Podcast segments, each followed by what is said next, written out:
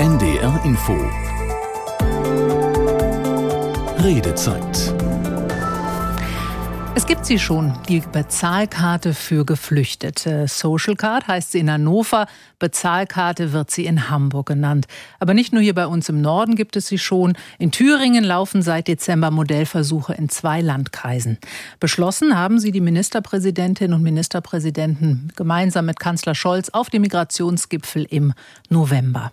Davor hatte es viele Klagen und Mahnungen aus den Kommunen gegeben dass sie mit der Unterbringung und Versorgung der Geflüchteten am Limit seien. Die Bezahlkarte ist eine Antwort darauf. Und in dem Beschluss der Ministerpräsidentenkonferenz, da heißt es, mit der Einführung der Bezahlkarte senken wir den Verwaltungsaufwand bei den Kommunen, unterbinden die Möglichkeit, Geld aus staatlichen Unterstützungen in die Herkunftsländer zu überweisen und bekämpfen dadurch menschenverachtende Schlepperkriminalität.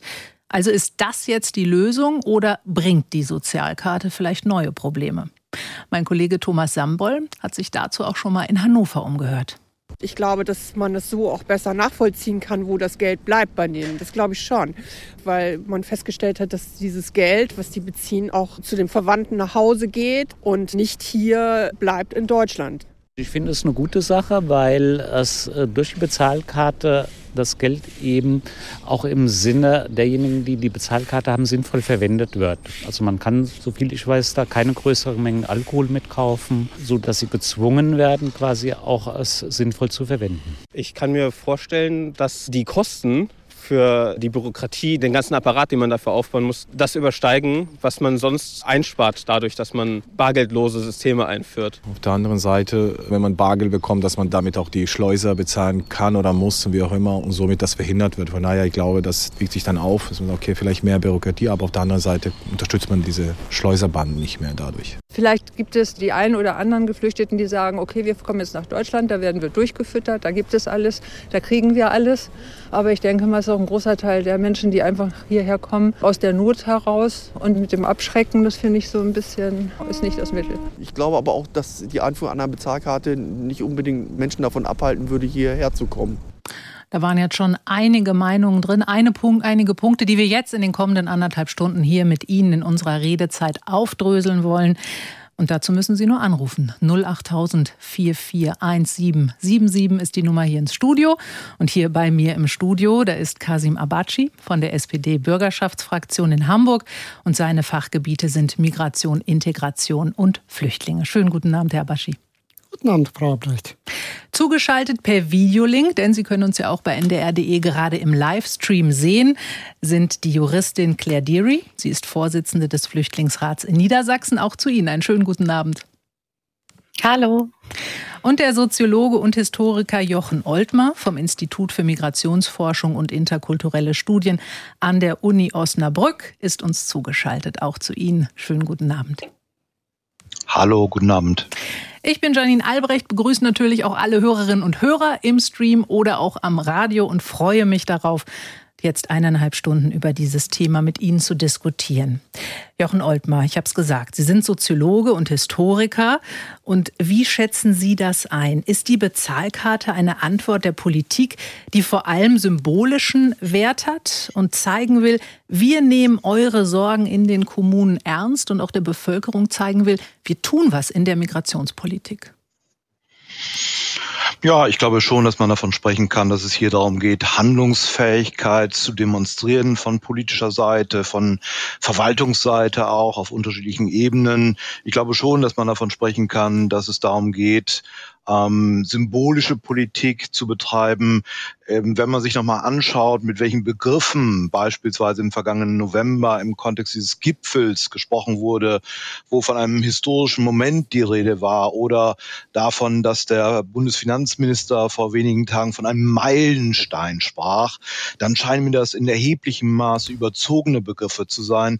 Denn wir haben es, ähm, ich glaube, das ist jetzt auch schon bei den wenigen Worten, die bislang gefallen sind, deutlich geworden, ja mit einer gewissermaßen Kleinst, mit einem Kleinstthema zu tun, eine Bezahlkarte äh, für Asylsuchende.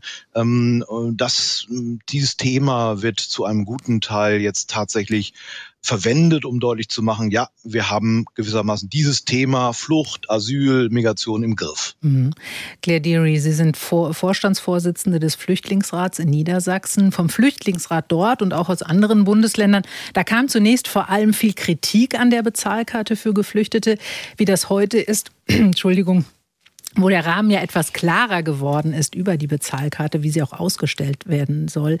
Da werden wir in der Sendung auch noch drüber sprechen. Aber zunächst auch mal eine Einschätzung von Ihnen, die Sie jeden Tag ja als Rechtsanwältin auch Flüchtlinge beraten, bundesweit.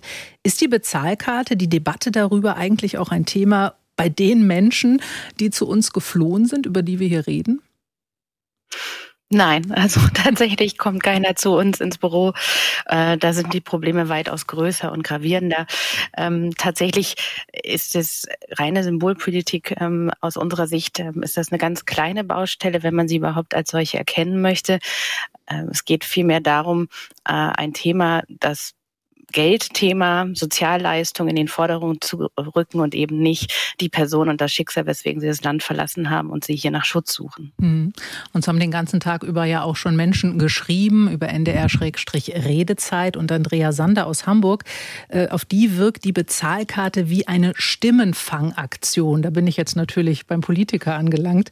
Kasim Abici von der SPD-Bürgerschaftsfraktion hier in Hamburg.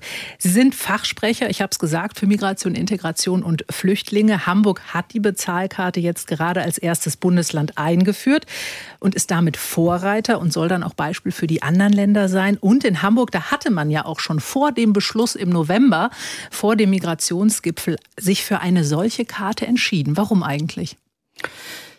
Ja, Hamburg hat ja als ähm, ein erstes Bundesland sich schon bereits 2023 mit dem Thema der mh, mm, Transferleistung an die Bedürfnisse beschäftigt. Und so ist die Idee auch diese Karte dann entstanden. Und äh, hier geht es ja darum, dass die Zahlung an diejenigen, die Rechtsanspruch darauf haben, schneller äh, anstatten geht und auch diskriminierungsfrei ist. Und es geht aber auch darum, die Verwaltung zu entlasten. Und aus diesem äh, Grunde ist diese Karte dann auch eingeführt worden. Seit 15. Äh, Februar ist in Hamburg dann in der Welt. Also hier geht es in der Tat darum, schneller, unkomplizierter und diskriminierungsfrei auch den Menschen diese Leistungen auch äh, eben zu geben. Mhm. Wie funktioniert dann die Bezahlkarte hier in Hamburg? Wer bekommt sie? Erstmal das gefragt. Das bekommen erstmal diejenigen, die neu nach Hamburg kommen und in den Erstaufnahmeeinrichtungen dann wohnen. Und äh, sie bekommen dann die Karte. Und diese Karte funktioniert ja so, dass es wie eine Kreditkarte, aber damit können Sie nicht das Geld in das Ausland transferieren. Und es gibt auch ein oder andere Einschränkungen noch, aber sonst funktioniert Für das wie eine Karte. Zum Beispiel. Zum Beispiel Onlinehandel auch. Und da hm, kommt ja ein Guthaben auf die Karte drauf und mit diesem Guthaben können Sie dann auch überall fast einkaufen. Wo man bargeldlos bezahlen kann. Genau. Bekommen denn in Hamburg die Geflüchteten, die die Bezahlkarte bekommen, auch weiterhin noch Bargeld? Die bekommen auch äh, maximal 50 Euro pro Erwachsene Bargeld und äh, pro Kind bekommen sie dann äh, 10 Euro Bargeld. Mhm. Wollen wir auch gleich eine Hörerin mit zu uns in die Runde holen? Marlies Bengtson aus Hamburg. Schönen guten Abend, Frau Bengtson. Ja, guten Abend. Die Bezahlkarte ist heute Abend unser Thema hier in der Redezeit. Auch Sie können anrufen. 08000 441777 ist die Nummer hier zu uns ins Studio. Frau Bengtson, glauben Sie, dass die Bezahlkarte, wie sie jetzt auch in Hamburg ja schon eingeführt wurde, Probleme lösen kann? Nein, ich glaube nicht, dass sie zur Problem, Problemlösung geeignet ist. Ich denke eher, sie ist ein Mittel, um Menschen zu gängeln, um etwas schwieriger zu machen, als es in Wirklichkeit sein sollte. Warum glauben Sie das? Warum glauben Sie, dass sich Geflüchtete dadurch vielleicht gegängelt fühlen, wenn sie eine Bezahlkarte bekommen?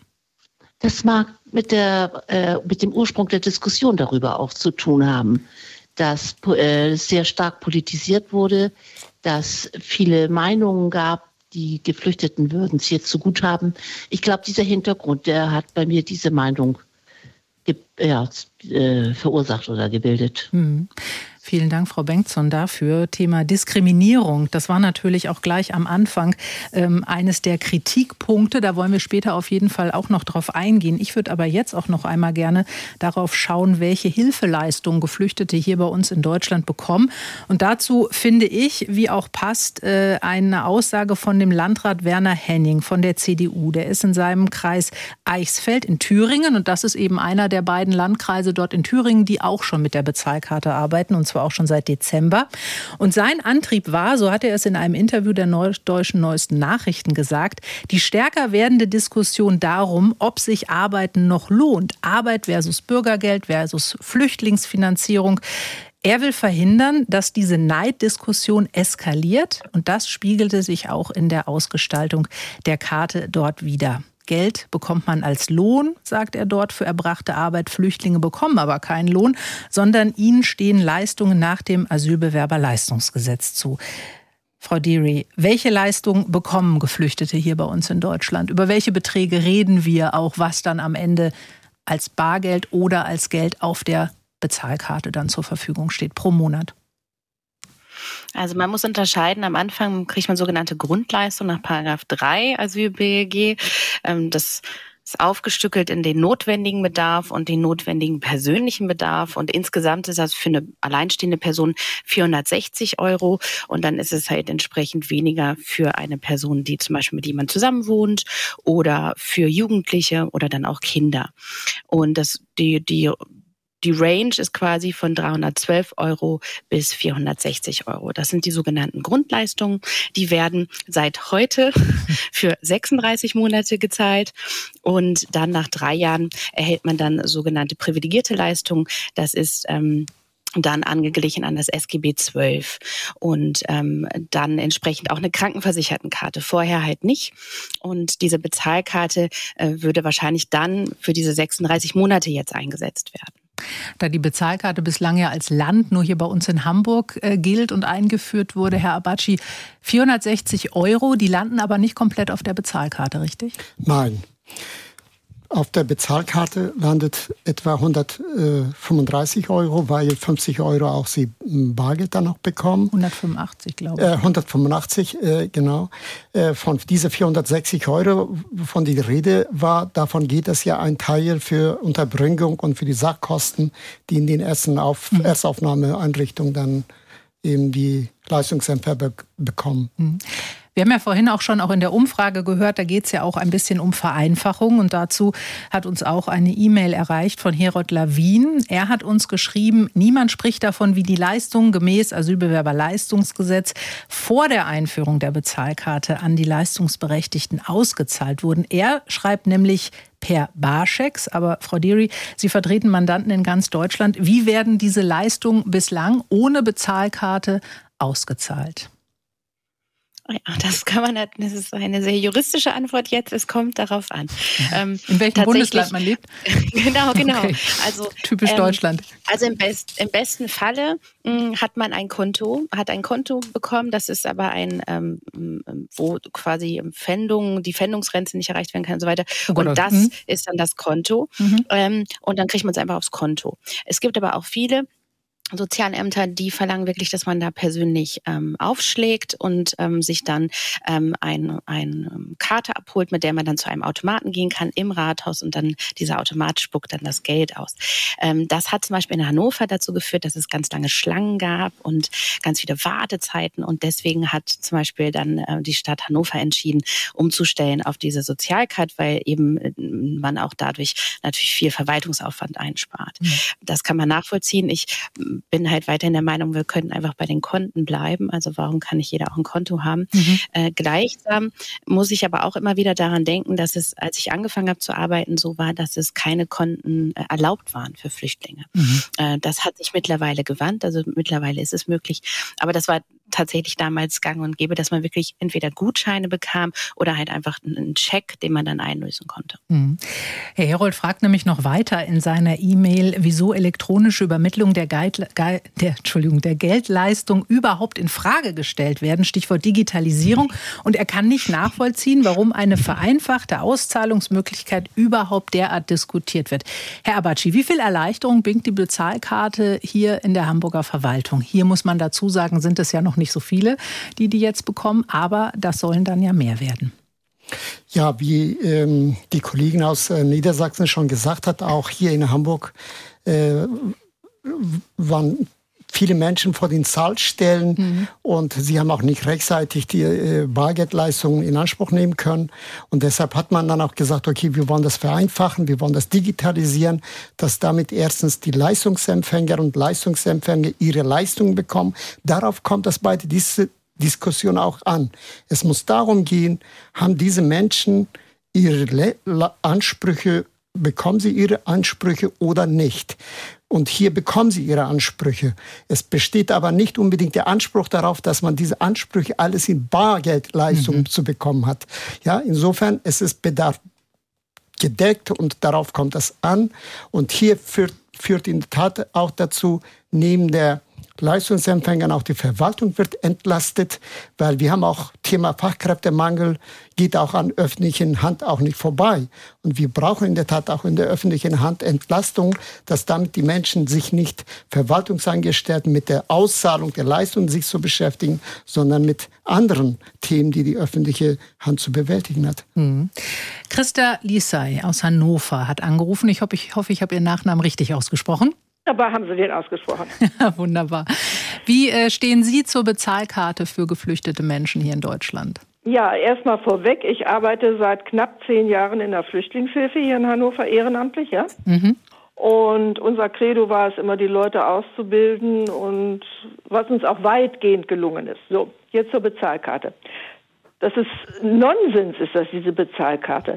Wenn die hier ankommen, dann kommen die auf Badeschlappen an mit einem T-Shirtchen und einer Plastiktüte.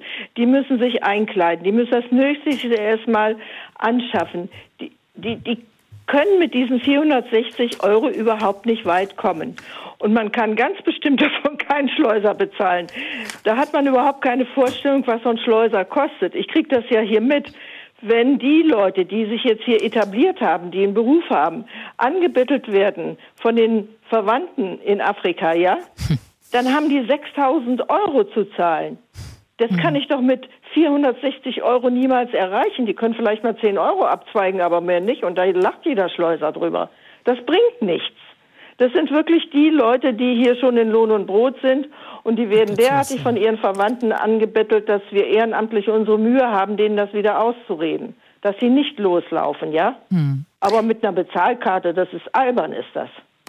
Albern, diese Bezahlkarte. Herr Abici, in Hamburg gibt es sie jetzt schon ich möchte mit diesen Begrifflichkeiten weniger, kann ich damit weniger anfangen, aber hier bei der Sozialkarte geht es nicht um Thema Schlepper äh, nicht zu bezahlen oder so, sondern hier geht es ja darum, dass die Menschen ihre Leistung schnellst wie möglich bekommen. Aber und ist die Verwaltung ja schon auch, auch erzählt worden, wird. ich habe es ja eingangs auch vorgelesen, auf der Ministerpräsidentenkonferenz, dem Migrationsgipfel, wurde die Bekämpfung der Schleuserkriminalität, und das wurde im Nachhinein auch immer wiederholt, auch als ein Grund für diese Bezahlkarte das Geld angeblich ins Ausland geschickt wird? Die Diskussion darüber finde ich auch teilweise schräg. Mhm. Deshalb kann ich nur appellieren, sachlich bleiben und auch nicht immer sowas zu skandalisieren oder dramatisieren. Aber das Tat, sagt Ihr Kanzler von der SPD, Olaf Tat, Scholz. Nochmal, die Einführung der Sozialkarte in Hamburg wurde schon vor geraumer Zeit, noch vor dieser Ministerpräsidentenkonferenz, auf den Weg gebracht. Und dann werden die Erfahrungen gesammelt, um auch gucken, mhm. ob man in anderen Bundesländern sowas auch einführen kann. Ja, die Bekämpfung der Schlepperbanden ist ein wichtiges Thema, um Thema irreguläre Migration zu reduzieren. Aber die Bezahlkarte, ob das dafür das richtige Instrument ist, darüber kann man diskutieren, sollte man auch diskutieren, aber bitte sachlich.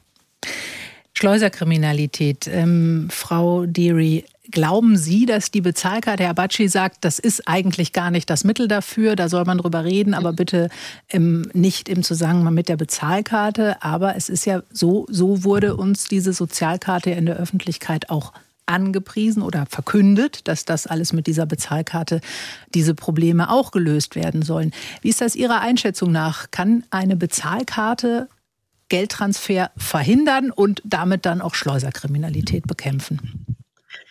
Nein, äh, das ist auch wirklich ein vorgeschobenes Argument. Ich, ich glaube, das ist mittlerweile auch zum Glück auch ähm, ähm, nicht mehr so Thema, weil man halt verstanden hat, es gibt gar keine belegbaren Zahlen. Ich glaube, was dann vor, was vermischt worden ist, ist einfach die Syrer, die natürlich äh, nach 2011 gekommen sind in großer Zahl. Die haben aber sehr schnell eine positive Entscheidung bekommen und sind rausgefallen aus dem Asyl-BG und zwar dann ins SGB II. Und die haben wohl, da muss es irgendwelche äh, Zahlen geben, ähm, auch Geld zurückgeschickt. Mhm. Aber das halt Menschen, die in Lohn und Brot stehen, die schon Aufenthaltstitel haben, das ist gar nicht die Gruppe, über die wir heute diskutieren, die die Bezahlkarte kriegen. Also, mhm. also deswegen äh, glaube ich, dass da ziemlich viel durcheinander geht. Und was mir halt unglaublich Sorge macht als ähm, Juristin ist halt einfach, dass das Bundesverfassungsgericht hat ziemlich klar gesagt, dass eben diese ähm, Wanderungsbewegung und um Anreize für Wanderungsbewegungen abzuschaffen, darf man halt nicht am Asyl-BG rumschrauben und hat das ganz deutlich gesagt mit, äh, die Menschenwürde ist migrationspolitisch nicht zu relativieren. Und ich habe einfach Sorge, wenn Menschen nur 50 Euro äh, haben im Monat an Barmittel, ob sie es schaffen, zum Beispiel, was ist denn, wenn ich Medikamente kaufen muss? Ja, also wenn ich, es gibt total viele Sachen, die ich eben nur bar machen kann und natürlich lachen wir jetzt alle, weil wir das ja auch in Corona-Zeiten feststellen mussten, wie viel halt nicht mal eben mit einer Karte bezahlt werden kann, sondern mit Bargeld. Und mhm. man hat versucht, da viel umzustellen. Aber es ist ja weiterhin so. Ich frage mich zum Beispiel auch bei, was weiß ich, bei irgendwelchen ähm, Kleinigkeiten. Und wenn ein Kind nur 10 Euro hat im Monat an Barmittel, das finde ich auch unglaublich wenig, weil ähm, also gerade in, in Zeiten, wo wir alle davon reden, dass alles teurer wird. Und dann gibt's noch so viele, also ich habe eher das Gefühl, dass bei den Sozialämtern dann eher sehr viel mehr an Arbeit entsteht, weil nämlich dann jemand vorbeikommt und sagt, ich, also ich habe hier eine Stromnachzahlung gekriegt und ich habe jetzt, äh, oder ich, ne, ich kann das mhm. aus meinen Barmitteln nicht zahlen ich, und so weiter. Also es wird, wird große Probleme führen. Schleuserkriminalität ist einer der Punkte, der mit der Sozial Bezahlkarte verknüpft wurde, als man sich damals dafür entschieden hatte im November ähm, auf politischer Ebene. Ein anderer Punkt, der auch immer wieder angesprochen wurde, ist, dass Sozialleistungen ein Anreiz auch seien, um nach Deutschland zu fliehen. Jochen Oltmar, Sie sind Migrationsforscher, beschäftigen sich seit vielen Jahren mit dem Thema. Wenn wir jetzt über die Bezahlkarte sprechen, wenn wir über Schleuserkriminalität reden und auch den Vorwurf, die Idee oder die Vorstellung, dass Geflüchtete hier von uns in Deutschland aus eben Geld in ihre Heimatländer schicken, wie, was sagt dazu der Migrationsforscher über diese Geldtransfers in die Heimatländer? Ja, also tatsächlich haben wir es hier ja wieder mal mit einem sehr alten Thema zu tun. Diese Diskussion über die Bedeutung von Sozialleistungen in Hinsicht auf die Frage, inwieweit sich Menschen auf den Weg in Richtung Europa, in Richtung auf Deutschland machen, die ist schon sehr alt. Äh, und ich glaube, man muss in diesem Zusammenhang sich auch mal vor Augen führen, woher eigentlich dieses Asylbewerberleistungsgesetz kommt, das wir jetzt mehrfach schon in den Blick genommen haben. Das Asylbewerberleistungsgesetz stammt äh, aus dem Jahr 1993 und ist gewissermaßen, so nennt es die Forschung, das sozialpolitische Begleitgesetz zur damaligen Beschränkung des Asylgrundrechtes. Also es ist schon, das Asylbewerberleistungsgesetz ist ein Versuch, ganz explizit Leistungen zu minimieren, damit eben am Ende ein Beitrag dazu geleistet wird, dass weniger Menschen in Richtung auf Deutschland Deutschland auf, sich auf den Weg machen. So, das war 1993. Wir wissen, dass in den vergangenen 30 Jahren seither natürlich sehr viele Menschen sich in Richtung auf die Bundesrepublik auf den Weg gemacht haben, obgleich es ein solches Asylbewerberleistungsgesetz mit beschränkten Leistungen schon gibt. Und wenn man sich dann die Forschung anschaut, dann stellt man eben fest, eine unmittelbare Verknüpfung zwischen hier Sozialleistungen dort Zielland Bundesrepublik Deutschland im Kontext von Flucht und Asyl gibt es nicht. Es gibt keine Belege dafür. Ähm, was natürlich überhaupt nicht heißt, dass am Ende die Bundesrepublik, das wissen wir alle, weil wir die Zahlen ja entsprechend kennen, dass die Bundesrepublik Deutschland Ziel von Fluchtbewegungen von ähm, Bewegung von Schutzsuchenden ist. Das hat aber mit den Sozialleistungen nichts zu tun, sondern es hat damit zu tun, dass wir ein Rechtsstaat sind, dass wir ein Staat sind, in dem es tatsächlich eine Möglichkeit gibt, ähm, einen Schutzstatus zu bekommen und ähm, falls man einen solchen Schutzstatus bekommt, eben Möglichkeiten hat, hier ein äh, selbstbestimmtes Leben in, um den Begriff nochmal zu nutzen, auch äh, im guten Fall in Menschenwürde ähm, auf den Weg zu bringen. Und das ist, glaube ich, der wesentliche Punkt, den man im Blick behalten muss. Die Sozialleistungen selbst haben in diesem Kontext keine Bedeutung für die Frage, ob Bewegungen stattfinden oder nicht. Wie haben Sie das wahrgenommen, als über die Bezahlkarte diskutiert wurde? War das für Sie als Migrationsforscher ein wichtiger Punkt, wenn man auf Migration, auf politische Entscheidungen in diesem Bereich schaut? Also ich muss zugeben, dass ich einigermaßen überrascht war, dass dieses Thema ähm, Plastikkarte sozusagen, dass dieses Thema Bezahlkarte so einem großen oh. Thema in den vergangenen Wochen geworden ist, dass wir jetzt sogar diese Sendung hier anderthalb Stunden äh, durchführen, weil es, ähm, ich sagte es schon, ähm, tatsächlich ja ein Windelement in dem Kontext der Diskussion über Migration, über Asyl ist. Ähm, und ähm, ich glaube, ähm, dass das sehr viel eben am Ende zu tun hat mit der Perspektive, dass von Beginn an mit der Einführung verbunden wurde, die Vorstellung, mit dieser Bezahlkarte lässt sich tatsächlich so einen Abschreckungseffekt auf den Weg bringen. Mit dieser Bezahlkarte kann tatsächlich ein Beitrag dazu geleistet werden, dass weniger Menschen sich auf den Weg machen. Wäre es nur um den Aspekt äh, Verwaltungsvereinfachung gegangen, hätte sich niemand für diese Bezahlkarte interessiert. Wir interessieren uns heute Abend für die Bezahlkarte für Geflüchtete und wollen darüber mit Ihnen gleich weiter diskutieren. Eine Stunde haben wir gleich noch Zeit für äh, nach den Nachrichten dafür. Wir haben gerade schon das Wort Abschreckung viel und wir werden auch gleich noch mal darauf schauen, was zieht Menschen auch an, zu uns nach Deutschland zu bekommen. Warum ist Deutschland eigentlich weltweit das zweitbeliebteste Flucht, Fluchtziel für viele Menschen. Auch das wollen wir gleich in der kommenden Stunde noch besprechen. Was zieht Menschen an, zu uns nach Deutschland zu kommen? Was schreckt sie ab oder kann man gar nicht abschrecken? Darum geht es. Die Bezahlkarte für Geflüchtete. Gleich geht's weiter.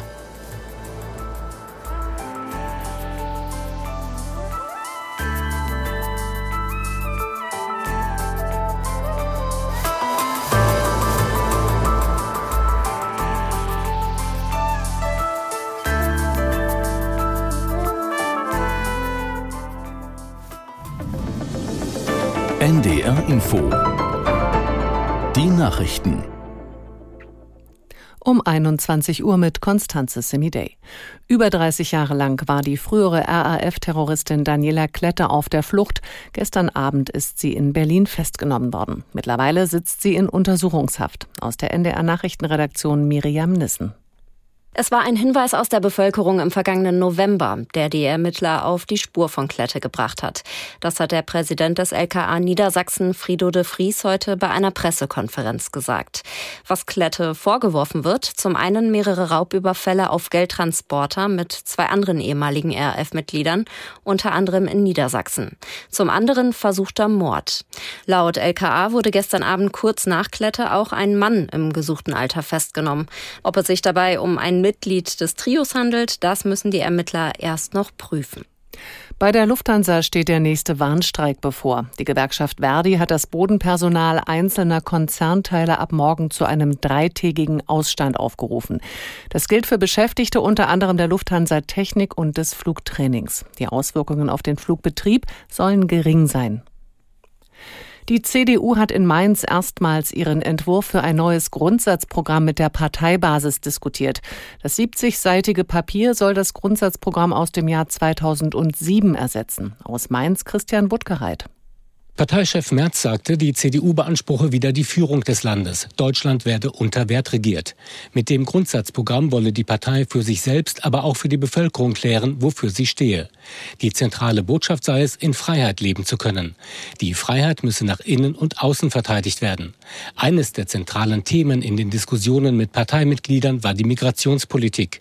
Das Grundsatzprogramm sieht nur noch Asylverfahren in sogenannten sicheren Drittstaaten vor. Kritiker, die am Veranstaltung Veranstaltungsort demonstrierten, sprachen von der faktischen Abschaffung des Asylrechts. Nach sechs Jahren ist heute der bislang größte Mordprozess in der Geschichte der Niederlande zu Ende gegangen. Insgesamt 17 Mitglieder einer Drogenbande wurden zu Haftstrafen verurteilt. Drei von ihnen müssen lebenslang ins Gefängnis. Die Männer sollen unter anderem für sechs Auftragsmorde und vier Mordversuche verantwortlich sein. Die Bundeswehr hat den Rüstungskonzern Rheinmetall beauftragt, ein Flugabwehrsystem zu liefern. Nach Angaben des Unternehmens handelt es sich um das mobile System Skyranger 30. Das Auftragsvolumen liege bei fast 600 Millionen Euro. Der Prototyp soll Ende des Jahres geliefert werden und eine Lücke bei der Flugabwehr der Bundeswehr schließen. Das waren die Nachrichten. Das Wetter in Norddeutschland. In der Nacht zeitweise klar, in Vorpommern etwas Regen bei 4 bis minus 2 Grad. Morgen anfangs neblig trüb, später mal Sonne, mal Wolken bei 6 bis 10 Grad. Und am Donnerstag heiter bis wolkig bei 8 bis 13 Grad. Die Zeit, es ist 21.03 Uhr. NDR Info Redezeit wir diskutieren jetzt weiter über die Bezahlkarte für Geflüchtete. Löst oder bringt sie vielleicht auch Probleme? Und wir haben gerade vor den Nachrichten über diese sogenannten Pull- und Push-Faktoren gesprochen. Also die Faktoren, die Menschen dazu bringen, zu uns nach Deutschland zu flüchten oder die sie eben davon abhalten. Und bevor man sich beim Migrationsgipfel auf die Bezahlkarte geeinigt hat, da kamen aus vielen Kommunen ja Klagen, dass man es nicht mehr schafft mit der Unterbringung, der Versorgung der vielen Flüchtlinge. Und wir wollen uns jetzt noch mal anschauen, Deutschland scheint sehr beliebt zu sein beim Thema Migration. Jochen, äh, Oltmar, Sie forschen zu diesen Zahlen auch. Warum steht Deutschland auf Platz zwei hinter, der, hinter den USA, wenn man auf das Thema Migration schaut? Ja, das ist ähm, eine Information, die vielleicht in den ganzen Debatten keine so sehr große Rolle spielt. Wenn man sich anschaut, wie es um die äh, Migrationsbewegung weltweit steht, dann stößt man sehr schnell auf Statistiken der Vereinten Nationen, der UN. Und diese Statistiken der UN, die sagen eben seit mehreren Jahren tatsächlich, wenn man so will, die Bundesrepublik ist Vize-Weltmeister in Migrat als Migrationsankunftsland nach den USA. Ähm, und ähm, wir haben eine Situation, Situation, in der eben diese spezifische Situation äh, wichtiges, sehr wichtiges Ankunftsland zu sein, ähm, der Tatsache zu verdanken, dass wir eben über viele Jahre beziehungsweise inzwischen über Jahrzehnte hinweg, faktisch die gesamte Zeit der Existenz der Bundesrepublik hinweg, ähm, mehr Migration nach Deutschland als aus Deutschland gehabt haben. Ähm, und ein wichtiger Aspekt in diesem Zusammenhang ist, äh, dass Migration eben immer wieder auch Migration erzeugt. Das heißt also, wir können beobachten, das ist eine wesentliche Erkenntnis von vielen Studien aus dem Kontext der Migrationsforschung, dass Migration dann stattfindet, wenn es am Ankunftsort oder im Ankunftsland eben schon Migrantinnen, Migranten gibt aus dem jeweiligen Herkunftskontext.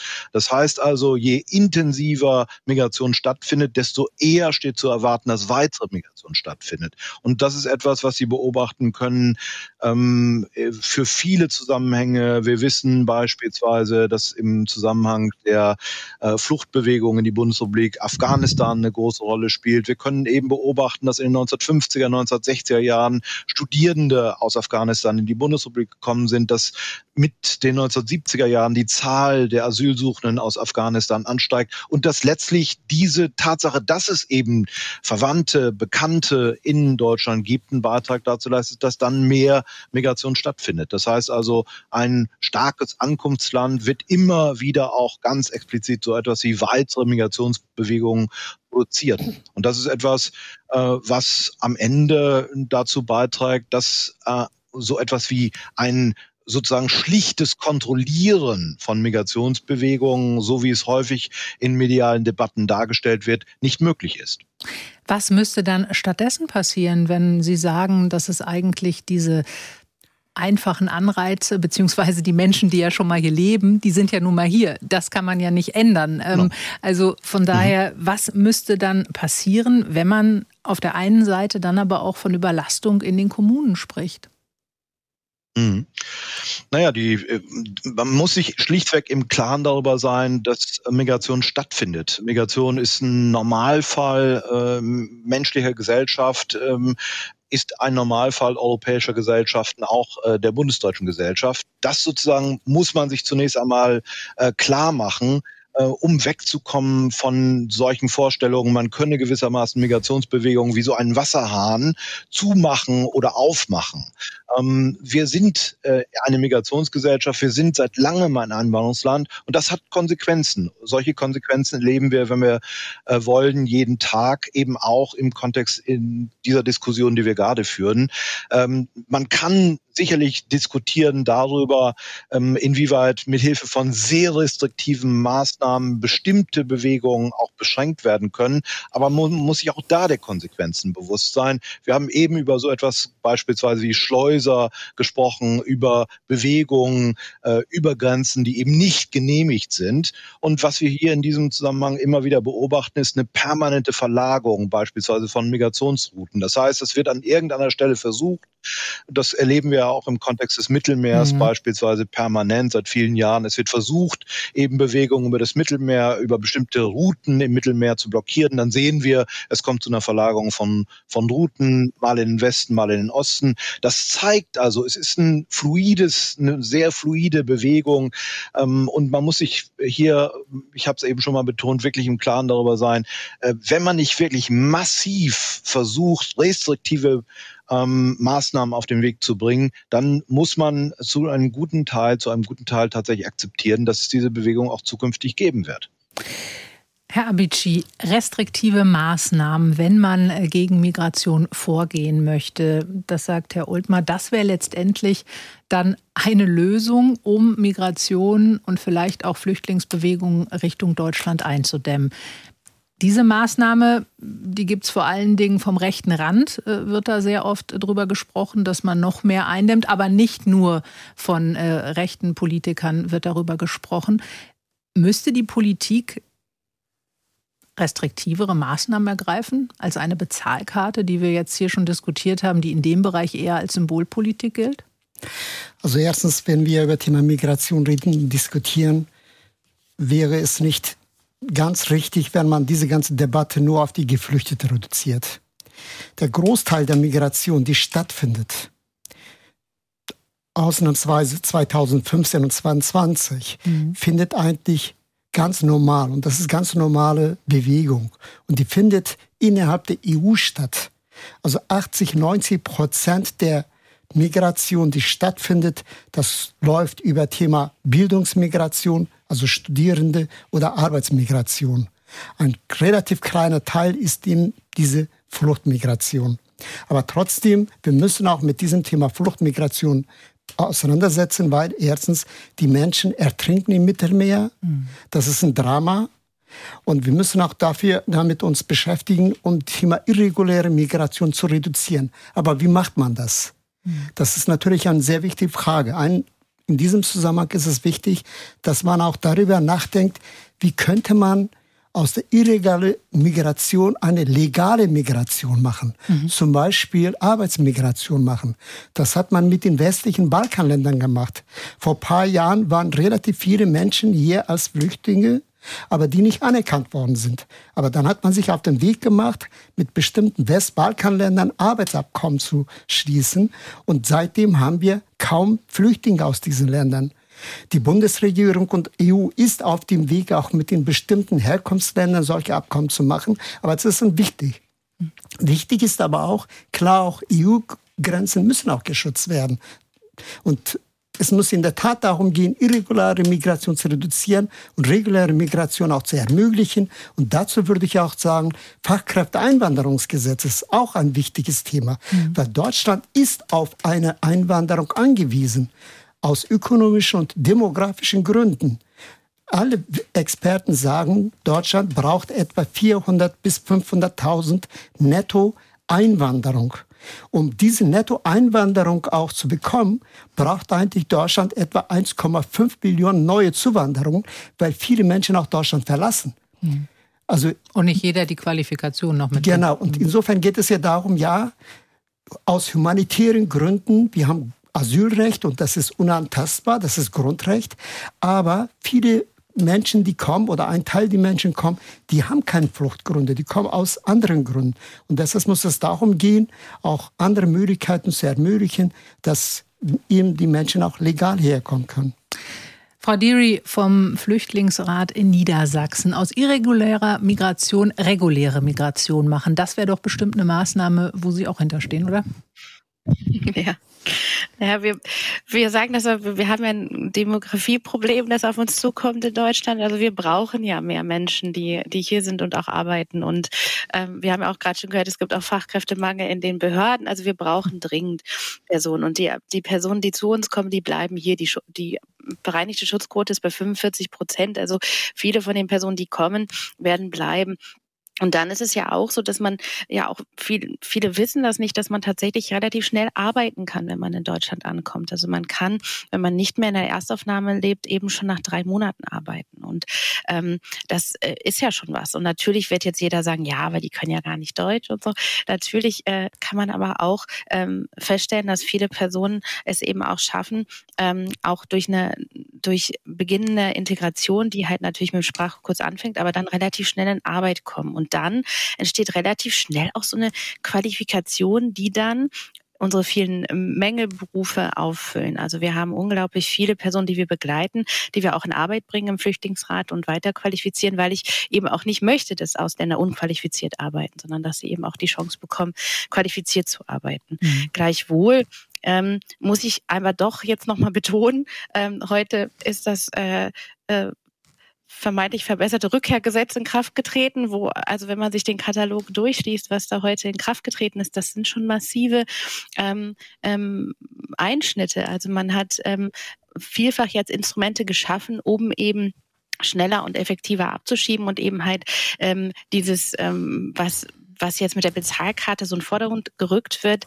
äh, ich finde, wir sollten viel mehr über dieses neue Gesetz sprechen oder darüber, dass jetzt die Vorbezugszeiten verlängert worden sind, anstatt dass wir uns ähm, über dieses doch äh, ähm, zumindest derzeit, ähm, da es nur so wenig Kreise gibt, die das umgesetzt haben, sehr wenige Beispiele, wo man halt ähm, einfach nur Befürchtungen äußern kann von Diskriminierung, aber eben nicht ähm, sieht, dass heute schon massiv eingegriffen wird, in das Recht hier zu bleiben.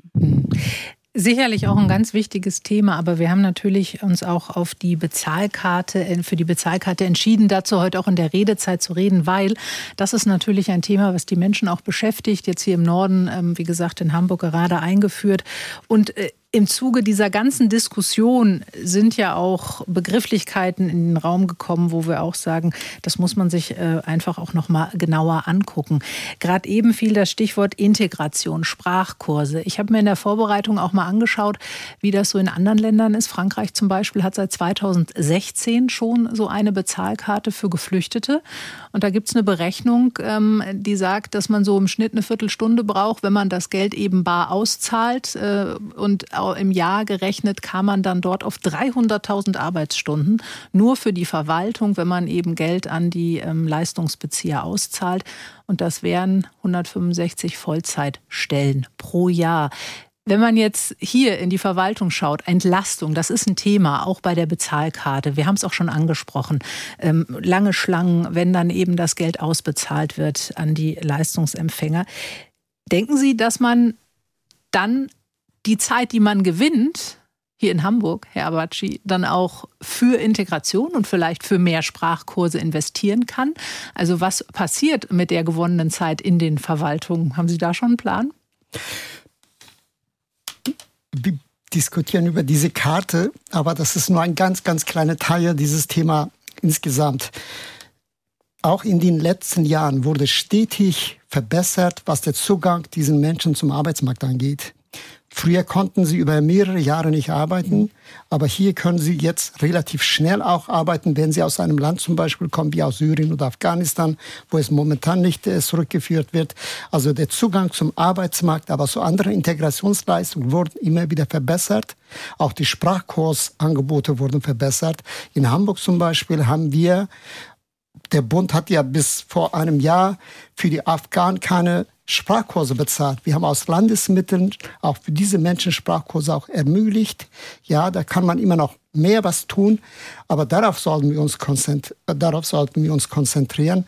Und auch diese Karte wird teilweise auch parteipolitisch instrumentalisiert, auch in Hamburg. Und das finde ich auch nicht zielführend. In der Tat sollen wir die Diskussion darauf eher konzentrieren, wie können wir diejenigen, die hier bleiben dürfen, die hier eine Bleibeperspektive haben, über Sprachkurse, über die Arbeit und über andere Instrumente noch schneller, noch besser integrieren.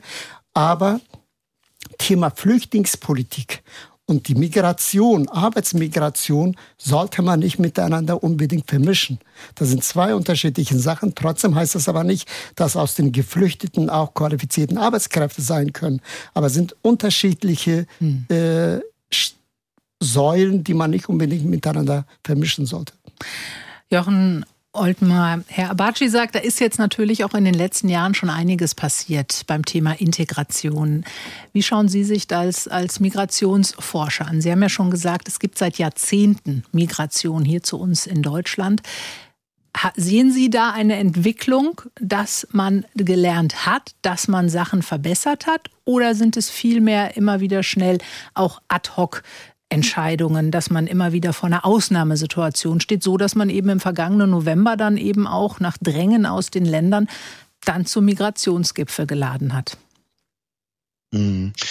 Ja, also ich denke schon, dass man insgesamt in Hinsicht auf Förderung von Integrationsmaßnahmen äh, davon sprechen kann, dass wir ähm, doch einen erheblichen Fortschritt in den vergangenen Jahren und Jahrzehnten ausmachen können. Äh, wir wissen, bis in das in die ersten Jahre dieses Jahrtausends hat es eine Verantwortung von Seiten des Bundes in Hinblick auf Integration gar nicht gegeben. Das hat sich erst 2005 geändert. Da haben wir mal eine Situation, in der schon über Jahrzehnte hinweg sehr viele Menschen in die Bundesrepublik gekommen sind. Mit dieser Übernahme von Verantwortung durch den Bund äh, sind mehr Leistungen zur Verfügung gestellt worden.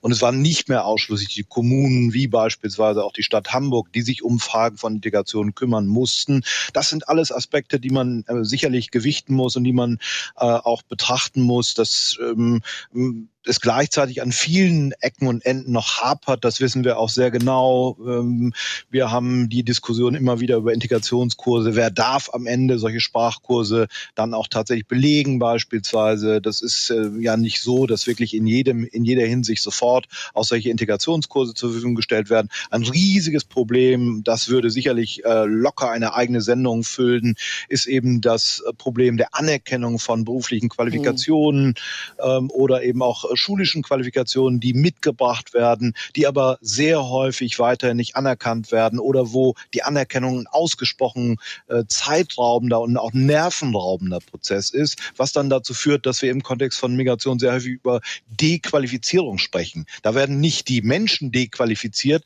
aber ihre Leistungen werden eben nicht anerkannt, ihre Qualifikationen werden nicht anerkannt.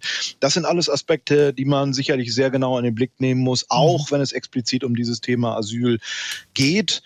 Und die zweite Perspektive ist, ähm, und ich glaube, das ist eine ganz wichtige Perspektive, Herr Abaci hat ja eben darauf verwiesen, ähm, am Ende ist es so, wenn wir die Migrationsverhältnisse insgesamt anschauen, nur ein kleiner Teil derjenigen, die in die Bundesrepublik kommen, kommen tatsächlich über den Weg äh, des Asyls, über den Weg ähm, des, ähm, des Bemühens, einen Schutzstatus zu bekommen. Der große Teil kommt aus EU-Staaten beziehungsweise kommt eben auf legalen Wegen vor dem Hintergrund von Arbeitsmigration. Aber was wir sehen in der Debatte, in der politischen Debatte, in der gesellschaftlichen Debatte, ist eben eine sehr extreme Fokussierung auf diesen kleinen Teil der Bewegung, der unter dem Stichwort Flucht beziehungsweise Asyl läuft. Und dass diese spezifische Fokussierung hat eben Bedeutung für das gesellschaftliche Reden über Migration insgesamt.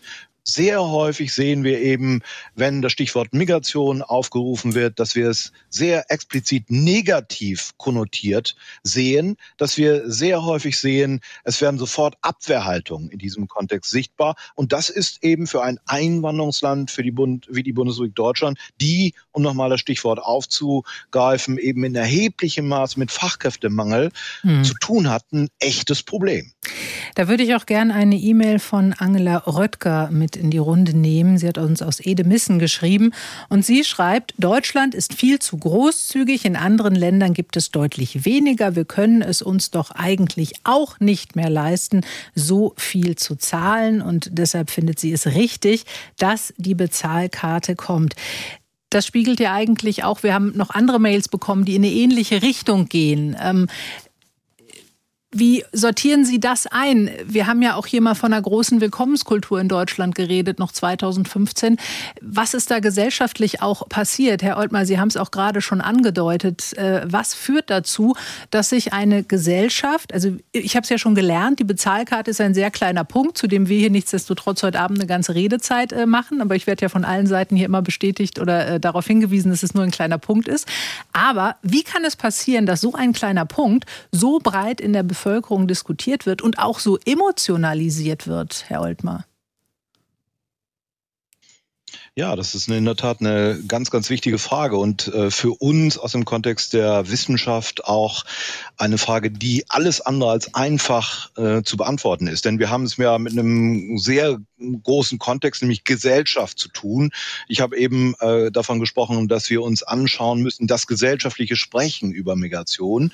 Äh, und äh, wir müssen uns in der Tat dann mit der Frage beschäftigen, auf welche Art und Weise kommt es in diesem Zusammenhang zu Veränderungen. Sie haben eben 2015 angesprochen, wir wissen, Anfang ähm, des Jahres 2015, faktisch bis in den Herbst hinein, haben wir eine Situation, in der doch Schutzsuchende insgesamt gesehen relativ ähm, die, die bundesdeutsche Gesellschaft relativ positiv gegenübersteht. Es gibt eine große Hilfsbereitschaft, eine große Unterstützungsbereitschaft. Das ändert sich aber im Herbst 2015 sehr deutlich und Sie merken, dass zunehmend stärker dieses gesellschaftliche Sprechen über Migration sich verändert und eben auch die Bereitschaft, Hilfe zu leisten, sich verändert.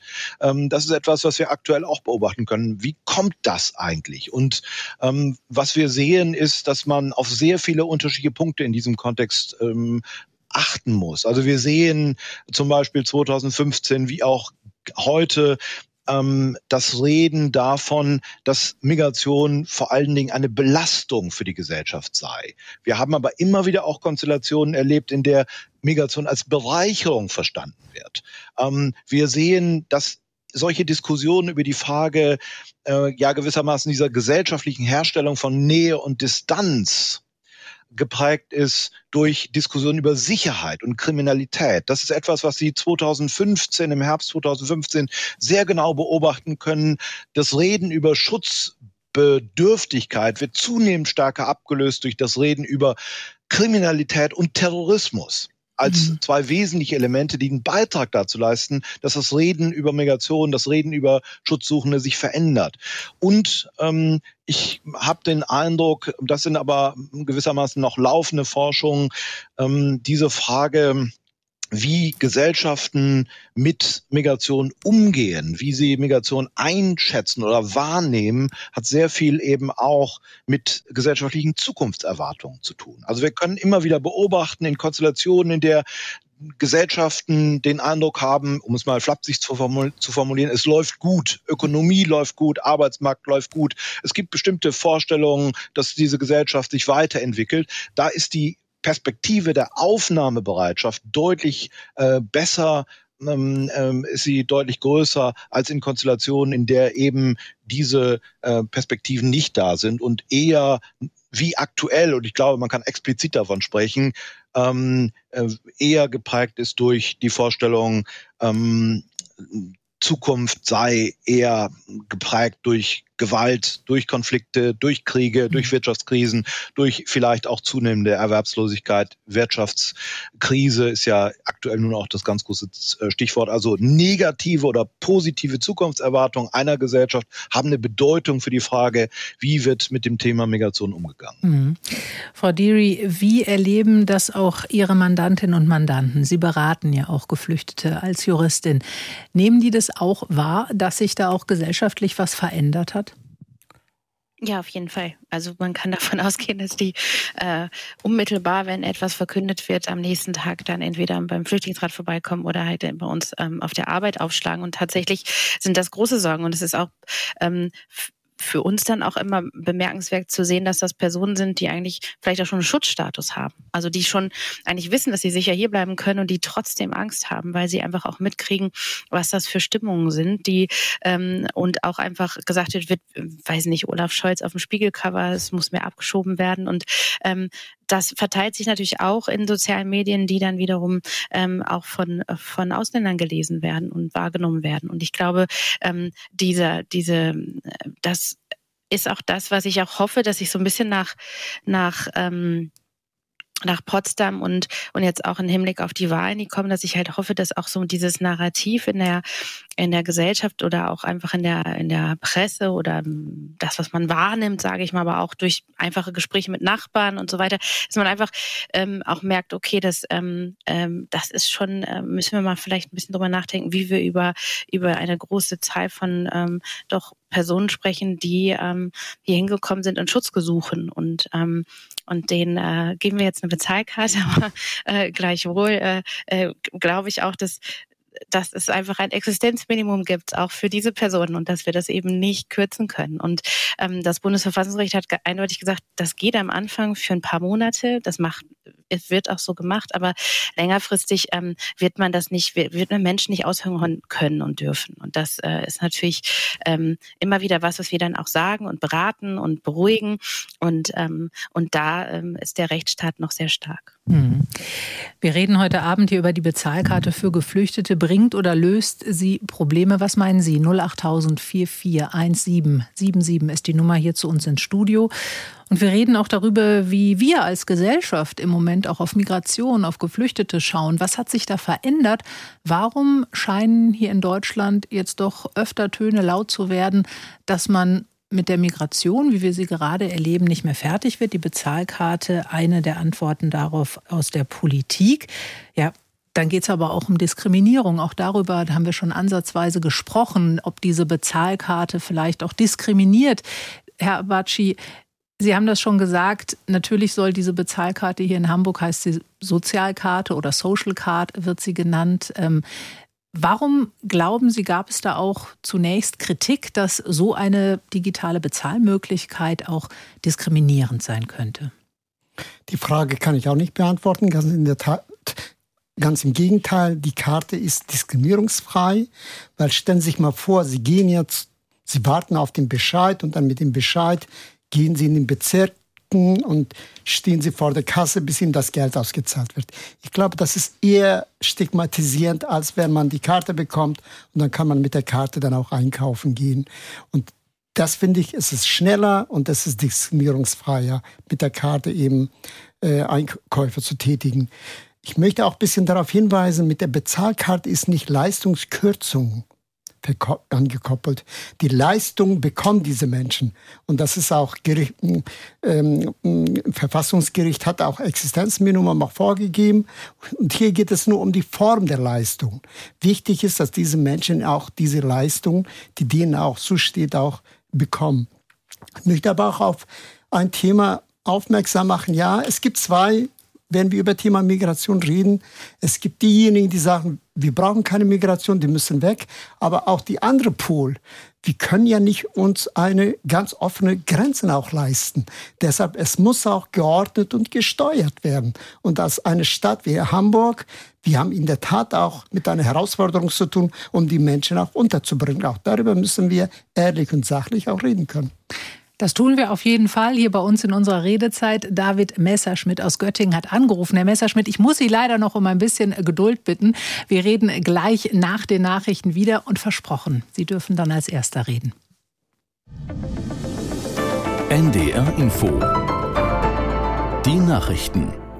Um 21.30 Uhr mit Konstanze Semidey. Nach mehr als 30 Jahren auf der Flucht sitzt die frühere RAF-Terroristin Daniela Klette jetzt in Untersuchungshaft. Nach Angaben des Niedersächsischen Landeskriminalamtes führte ein Hinweis aus der Bevölkerung gestern zur Festnahme in Berlin. Helmut Eickhoff aus Hannover zu den Vorwürfen gegen Klette. Sie soll immer wieder Supermärkte und Geldtransporter überfallen haben. Es geht dabei um Taten in den Jahren zwischen 1999 und 2016. Fast immer ereigneten sich die Fälle in Niedersachsen, vereinzelt aber auch in Nordrhein-Westfalen. Besonders spektakulär war dabei der letzte Vorfall im Juni 2016. Damals hatten die Täter einen Geldtransporter in der Nähe von Braunschweig gestoppt und den Fahrer mit Panzerfaust und Sturmgewehr bedroht. Bei dem Überfall wurden über 600.000 Euro erbeutet. Bundeskanzler Scholz hat einen Einsatz westlicher Soldaten in der Ukraine ausgeschlossen. Scholz sagte auch für die Zukunft gelte, dass kein europäischer Staat und kein NATO-Land Bodentruppen in die Ukraine schicken werde. Der Kanzler reagierte damit auf entsprechende Überlegungen des französischen Präsidenten Macron. Dieser hatte gestern zum Abschluss einer Ukraine-Konferenz die Entsendung westlicher Truppen in das Land nicht ausgeschlossen. Der Mitbegründer der russischen Menschenrechtsorganisation Memorial Oleg Orlov ist zu zweieinhalb Jahren Straflager verurteilt worden. Das hat Memorial mitgeteilt. Der 70-Jährige wurde für schuldig befunden, wiederholt das Militär diskreditiert zu haben. Orlov hatte in einem Artikel die russische Invasion in die Ukraine verurteilt. Bei der Lufthansa wird ab morgen wieder gestreikt. Die Gewerkschaft Verdi will im Tarifkonflikt den Druck erhöhen und hat das Bodenpersonal einzelner Bereiche aufgerufen, bis einschließlich Freitag die Arbeit niederzulegen. Aus Frankfurt am Main Roman Warschauer. Die Auswirkungen auf den Flugbetrieb dürften aber gering sein. Aufgerufen sind diesmal nur Beschäftigte bei der Lufthansa Technik und dem Lufthansa Flugtraining. Bodenpersonal, das etwa am Check-in, an den Gates oder in den Lounges arbeitet, streikt nicht. Zuletzt hatte in der vergangenen Woche das Bodenpersonal für gut einen Tag gestreikt. Damals waren über 1000 Flüge deutschlandweit bei der Lufthansa ausgefallen. Alleine rund 700 am größten Drehkreuz Frankfurt.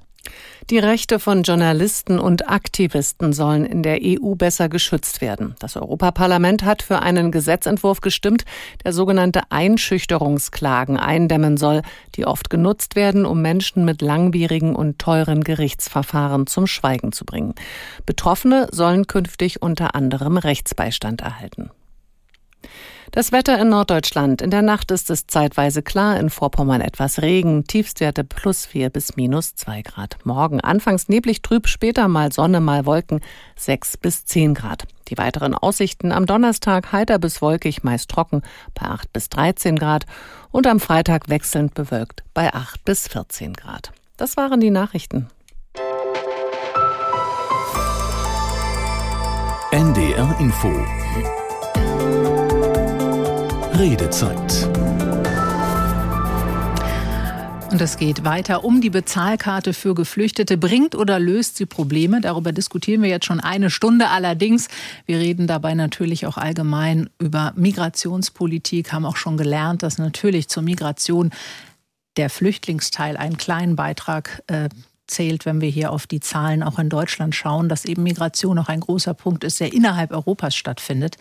Auch das haben wir schon erläutert und ich habe es versprochen. David Messerschmidt aus Göttingen hat angerufen und hat sich jetzt die Nachrichten auch noch mit uns gemeinsam angehört. Und deshalb frage ich Sie jetzt als Ersten hier in der Runde, ähm, was halten Sie von der Bezahlkarte für Geflüchtete, die jetzt in Hamburg schon eingeführt wurde, in Hannover ist sie eingeführt und in Bayern soll sie dann im März auch in vier Kommunen eingeführt werden. Thüringen hat auch schon Modellversuche dazu. Ähm, ja, also erstmal vielen Dank, dass ich äh, auch hier mein, was sagen dazu darf. Auf jeden ähm, Fall, Ihre Redezeit. Ich sage auch noch schnell die Nummer 08000441777 ist die Nummer hier zu uns ins Studio. Da können nämlich noch mehr Leute mit diskutieren. Aber jetzt sind Sie dran. Entschuldigung. Genau. Ähm, ja, also ich, ich, ich, hier waren schon viele ähm, Vorredner, die haben unterschiedliches gesagt, äh, aber ein bisschen wenig zur Bezahlkarte selber. Und ähm, mir ist halt einfach aufgefallen, also ich bin in der ähm, freiwilligen äh, Flüchtlingshilfe tätig im, im, im, dörflichen Raum. Und dann mhm. haben wir hier halt das Problem, wir haben kleine, ganz kleine Städte, teilweise Dörfer, wo die äh, Leute hinverfrachtet werden, jetzt mal für Ortskundige irgendwie Trögen oder ähm, so ein ganz kleines Dorf mit einem Hotel. Der nächste Supermarkt ist da zehn Minuten mit dem Bus weit weg und sonst gibt es da nichts. Und wenn wir den Leuten jetzt, und die werden ja dahin gebracht, jetzt eine Bezahlkarte geben, dann können sie bei diesem Supermarkt vielleicht ein paar Lebensmittel kaufen, aber andere Sachen nicht. Also irgendwie äh, Hygieneartikel oder irgendwie ein Ladekabel fürs Handy und Gerade bei Flüchtlingen ist eBay Kleinanzeigen ganz, ganz, ganz beliebt. Und das, ich weiß das jetzt schon, ich sehe das jetzt schon, dass das hinauslaufen wird, dass man denen dann irgendwie Bargeld beschaffen werden muss. Weil auf dem Dorf braucht man halt einfach Bargeld. Und für sowas sehe ich halt einfach keine Lösungsvorschläge. Und ich kann mir vorstellen, in Hamburg kann das mit der Bezahlkarte gut funktionieren. Aber auf dem Dorf, wo es nur einen Supermarkt gibt und der Rest funktioniert alles mit ähm, Bargeld, weiß ich nicht, was diese Leute dann machen sollen, außer dass sie auf die Gnade der Helfer angewiesen sind, dass die dann irgendwie einen Tausch machen mit der Bezahlkarte und Bargeld. Mhm. Das ist auf jeden Fall ein interessanter Aspekt, Herr Messerschmidt. Vielen Dank, weil wir äh, diskutieren hier natürlich in Hamburg ist die Bezahlkarte nun eingeführt. Hamburg ist eine Großstadt. Hier kann man wirklich fast überall mit äh, Karte bargeldlos bezahlen. Aber ja, auch das gehört natürlich dazu. Im ländlichen Raum, da hat längst nicht jeder Bäcker oder jeder auch kleinere Laden die Möglichkeit, dass man dort mit Karte bezahlt. Ähm, das ist auf jeden Fall ein guter Hinweis. Vielen lieben Dank. Frau Deary, die Bezahlkarte. Herr Messerschmidt weist darauf hin, nicht überall kann man mit Karte zahlen. Ich glaube, auch das sollte man äh, noch mal sich vergegenwärtigen, auch wenn man hier wie wir in der Stadt leben. Stichwort Diskriminierung.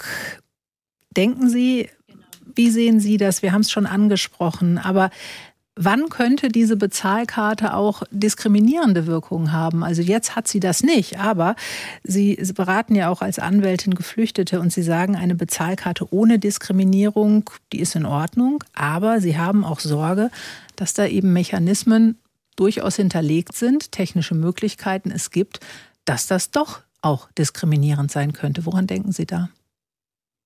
Naja, die ähm, regionale Nutzbarkeit dieser Karte hat äh, zum Beispiel auch einen Landkreis eingeschränkt. Ähm, ähm, der hat ähm, ganz, hat einfach gesagt, man, das Geld soll bei uns im Landkreis bleiben. Das war in Thüringen. Und ich meine, ja. das ist schon das Genau.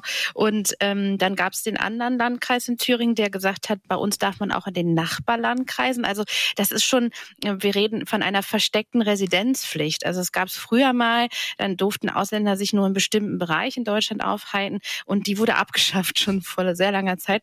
Und ähm, ich habe einfach große Sorge, dass die jetzt versteckt wieder eingeführt wird. Gleich auch die eingeschränkte Produktpalette haben wir gerade schon gehört. Wenn ich eben beschränke, in welchen Läden ich einkaufen kann, oder dass irgendwie Online-Überweisungen nicht möglich sind oder ähm, gerade auch ähm, Flohmärkte oder irgendwelche ähm, ähm, Tauschsituationen ähm, kann ich halt nicht äh, mit, mit einer Karte an der, an der Tür machen, wenn ich versuche, für mein neugeborenes Kind noch irgendwie einen, ähm, einen alten Kinderwagen zu organisieren oder so. Und gleichzeitig, ähm, wenn Überweisungen nicht möglich sind, frage ich mich auch, wie das in, in der modernen Welt sein soll. Ähm, und auch sowas wie Sportvereine oder das Kopiergeld für die Schule. Und wie gesagt, ich sehe da, ich sehe dann, äh, da würde ich immer beraten als Anwältin, ja, stellen Sie einen Antrag beim Sozialamt. So, also würde ich dann jedes Mal äh, quasi mehr Aufwand erzeugen. Und ich muss noch ähm, eine, ein Gedanke kam mir gerade noch mit der mit dem Tauschen. Ähm, es erinnert einen doch schon sehr an die Zeit, als es noch Gutscheine gab, weil dann gab es nämlich auch hier in Göttingen sogenannte Tauschbörsen, wo dann äh, äh, Personen dann die Gutscheine gekauft haben, um dann den Geflüchteten Barmittel zur Verfügung zu stellen. Und so ähnlich ähm, habe ich Befürchtung, kommt es dann halt auch. Und ein letzter Punkt, ähm, der natürlich ähm, Datenschutz, also wer hat Zugriff auf, auf, kann also sehen, wie viel Geld auf dieser Karte ist, wofür ich das ausgegeben habe, ähm, kann, also wir haben gerade gehört, ähm, es werden keine Sanktionierungen, keine Kürzungen ausgesprochen mit dieser Karte. Ähm, ich möchte nur noch mal betonen, äh, Kürzungen sind möglich, ähm, immer. Äh, es gibt äh, über 22 Möglichkeiten im Asylbewerberleistungsgesetz äh, zu kürzen, zu sanktionieren. Und äh, natürlich kann man dann auch als Sozialamt eben weniger Geld auf, auf diese Karte überweisen nachweisen. Ähm, klar, natürlich ähm, passiert das ähm, im besten Falle mit einem Bescheid, der ihm das vorher ankündigt, aber äh, natürlich kann es auch sein, dass man weniger Geld bekommt. Ähm, gleichwohl, ich würde auch sagen, wenn Personen auf dem platten Land leben, das haben wir hier in Niedersachsen, dann äh, würde ich auch beantragen, dann kriegt er halt die Busfahrkosten zum Beispiel extra auf diese Karte zusätzlich überwiesen. Weil der persönliche Bedarf ist natürlich äh, zu decken. Wobei äh, Kürzungen ja unabhängig von der Bezahlkarte ja auch mhm. immer möglich sind. Ja, ähm, dann immer, würde halt ja. bei dem nächsten Auszahlungstermin vielleicht weniger ausgezahlt. Herr Bacci hat ja auch darauf hingewiesen, also mit der Bezahlkarte wurde jetzt nicht eingeführt, um es dann leichter zu machen, Geld zu kürzen. Aber Stichwort Datenschutz. Ähm, dazu hat sich der Datenschutzbeauftragte in Hamburg ja auch schon geäußert. Wie ist das? Kann dann die Behörde auch gucken, wofür ähm, jetzt der Geflüchtete, die Geflüchtete ihr Geld ausgegeben hat, wenn man eben digital bezahlt? Jeder kennt das. Da gibt es eine Kreditkartenabrechnung oder von seiner EC-Karte kann man sich die Auszüge holen und da steht dann haarklein drauf, was man wofür ausgegeben hat. Wie ist das hier bei der Sozialkarte in Hamburg? Kann die Behörde gucken, wofür das Geld ausgegeben wird? Also bei der Entwicklung der Karte in Hamburg wurde mit dem Datenschutzbeauftragten sehr eng abgestimmt. Und es wurde auch ein grünes Licht gegeben, sonst wäre diese Karte gar nicht mal eingeführt werden können. Also insofern, es gibt kein Bedenken. Es ist, ich möchte auch darauf hinweisen, dass es sich hier um ein Modellprojekt handelt. Mhm. Es wird erprobt, es wird evaluiert und es kann auch dazu führen, dass es nachgesteuert wird. Also neue Verbesserungen und andere Maßnahmen dann auch äh, im Laufe des Prozesses nochmal auch begleitet werden kann. Und diese Erfahrungen, die wir in Hamburg dann sammeln, die werden dann in diese bundesweite Karte-Thematik dann auch einfließen. Und da könnte natürlich Thema auch in anderen Bundesländern, in Flächenländern, das ist eine andere Situation. Das kann natürlich nochmal angepasst werden. Aber ich möchte nochmal darauf hinweisen, hier geht es nicht um Leistungskürzungen, sondern es ist eine andere Form der Leistungs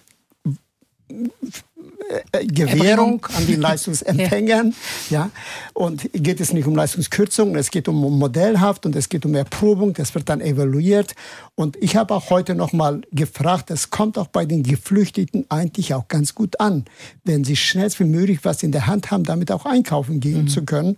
Und insofern, wenn man darüber diskutiert, diskriminierend oder nicht diskriminierend, bisherige Erfahrung, obwohl das ist noch relativ frisch ist, zeigt eher ein anderes Bild, dass die Menschen sich da freuen, dass sie schnell wie möglich auch ihre Leistung nach in Anspruch nehmen können.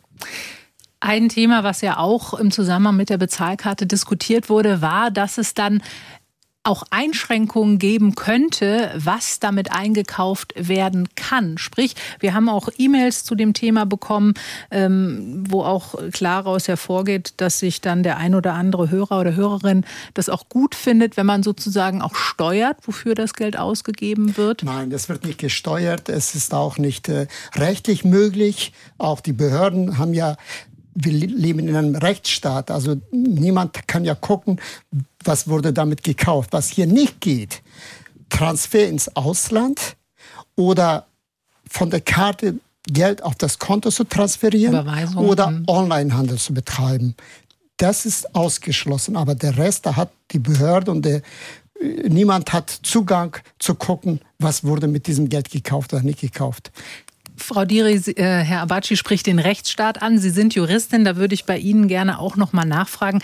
Ist es überhaupt in Deutschland rechtlich erlaubt, Menschen vorzuschreiben, was sie mit Geld zu tun haben, das sie vom Staat bekommen, also Leistungsempfängern sozusagen vorzuschreiben, äh, was sie für nötigen Bedarf dann kaufen dürfen?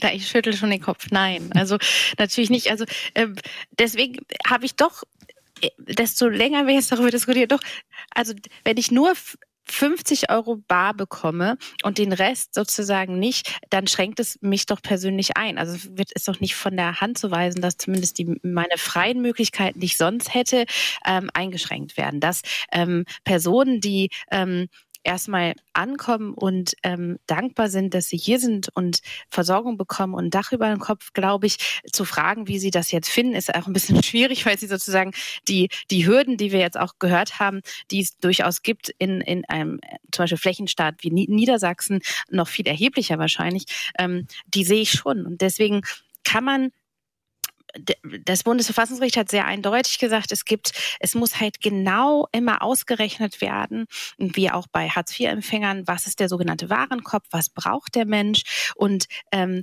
aber da steht dann immer so komische Centbeträge für irgendwas, weil man das sozusagen dann prozentual mhm. ausrechnet, mhm. aber das überprüft keiner, ob ich jetzt den Anteil, den ich ausgeben soll für Obst, ob ich den auch ausgegeben habe, sondern ich bin vollkommen frei ähm, in dem, wie ich mein Geld ausgebe, dass ich natürlich äh, lernen muss, damit zu Hause Haushalten haben wir, glaube ich, alle irgendwann gelernt im Leben. Aber das ist eine, eine ganz andere Frage. Und ich finde, wenn es auch heißt, der persönliche besondere Bedarf, dann ähm, aus dem Gesetzestext ist für mich schon eindeutig, es ist also etwas Persönliches, also etwas, was mir selber zusteht, wo ich auch gerne selber äh, entscheiden würde, wo, wofür ich es ausgebe. Ich habe ja jetzt schon aus, wie? Ja, ich habe ja schon aus E-Mails äh, zitiert, die eher für diese Bezahlkarte sind, aber dagegen hat uns jetzt auch Thomas Warnken aus Bremen geschrieben. Er schreibt, dieser Unsinn der Bezahlkarte erfordert bürgerlichen Ungehorsam, entspringt, entspringt sie doch der AfD-Folterkammer. Soweit eine Meinung hier unseres Hörers. Und ich würde jetzt auch ganz gerne. Wir neigen uns dem Ende der Sendung entgegen. Wir haben noch äh, eine knappe Viertelstunde Zeit. Wir haben das Für und Wider der Bezahlkarte für Geflüchtete diskutiert. Auch gehört, dass die Bezahlkarte eigentlich nur ein ganz kleiner Punkt in der Migrationspolitik ist. Aber auch das haben wir gemerkt, sehr groß ja diskutiert wurde und wird. Herr Abaci, wenn Sie jetzt auch hier, wenn wir auf die Statements auch schauen, die zur Bezahlkarte auch von Seiten einiger Politiker, und zwar nicht nur von Seiten der AfD geäußert wurden, ist da nicht vor allem ein sehr negatives Bild von Geflüchteten auch gezeichnet worden rund um diese Bezahlkarte? Ja, das ist so. Und das finde ich auch schade eigentlich. Auch teilweise in den demokratischen Parteien diese Diskussion. Es wird skandalisiert, es wird dramatisiert. Und das finde ich in der Tat nicht zielführend. Die vorrangige Frage muss es sein. Die Schutzsuchende kriegen ihre Leistung oder nicht. Auch mit dieser Karte kriegen sie ihre Leistung. Und das ist auch richtig so. Aber wir leben in einer Welt, die zunehmend digitalisiert wird, zunehmend auch bargeldlos wir unterwegs sind. Und auch staatliche Transferleistungen, die sollen auch zunehmend digitalisiert werden. Deshalb finde ich diese Diskussion oder Konzentration der Diskussion auf dieses kleine Thema Problem führt dazu, dass über Thema Geflüchtete ganz anders und leider auch negativ diskutiert wird. Und das kann nicht im Sinne einer demokratischen Gesellschaft sein. Mhm. Jochen Oltmar, wir haben das auch schon angesprochen, wie sich die Gesellschaft da vielleicht auch verändert hat oder wie sich eben auch der Blick der Gesellschaft, der Zustand der Gesellschaft verändert hat, äh, was das angeht, Flüchtlinge gerne aufzunehmen oder nicht so gerne aufzunehmen. Glauben Sie, es braucht da ein anderes Narrativ auch rund um diese Bezahlkarte und eben auch, dass Geflüchtete nicht nur eine Belastung sind hier für uns in Deutschland? Ja, ich denke schon, dass es ein anderes Narrativ braucht. Und ich glaube, dass genau dieser Fall ähm, Bezahlkarte ja deutlich macht, auf welche Art und Weise jetzt über äh, Schutzsuchende gesprochen wird. Wir haben es, äh, denke ich, länglich in den Blick genommen, wenn es wirklich nur in diesem Zusammenhang um Ver Verwaltungsvereinfachung ginge, äh, wenn es wirklich nur darum ginge, dass äh, Menschen, ähm, die ähm, einen Schutzstatus in der Bundesrepublik suchen, eine ganz normale Karte, wie wir sie alle in irgendwelchen Taschen haben, mhm. bekommen würde, dann wäre das Thema sehr schnell aus ähm, äh, auch nur größeren Diskussionen herausgekommen. Der Punkt ist, es geht hier tatsächlich um Aspekte von politischer Instrumentalisierung. Wir sehen es wird sehr, sehr, sehr explizit verbunden mit sehr weitreichenden Vorstellungen darüber, auf welche Art und Weise Migration eingeschränkt werden kann, inwieweit Menschen abgeschreckt werden können. Äh, können. Äh, wir haben ähm, gesprochen über Nutzungseinschränkungen. Wir sehen, es gibt sehr viele unterschiedliche Modelle in sehr vielen unterschiedlichen Bundesländern und in den Kommunen wiederum noch äh, weitere ähm, Einschränkungen, auch Nutzungseinschränkungen und so weiter und so fort. Das alles zeigt, zeigt, hier wird versucht gewissermaßen über eine relativ äh, simple äh, Plastikkarte gewissermaßen am Ende eine spezifische Vorstellung davon zu transportieren, wie letztlich bundesdeutsche Gesellschaft aussehen soll und auf welche Art und Weise Möglichkeiten bestehen, Menschen äh, davon äh, abzuschrecken, in die Bundesrepublik zu kommen. Und das scheint mir tatsächlich der Hauptpunkt zu sein. Ähm, und ich glaube, diese politische Instrumentalisierung, ähm, die erleben wir ja in vielerlei Hinsicht. Ähm, und das hat ja explizit auch mit sehr vielen Begriffen zu tun, die wir in diesem Zusammenhang äh, verwenden. Wir reden eben sehr häufig äh, inzwischen mit Begriffen, die am Ende so etwas mit sich bringen wie eine Entindividualisierung. Oder man könnte sogar von einer Entmenschlichung sprechen.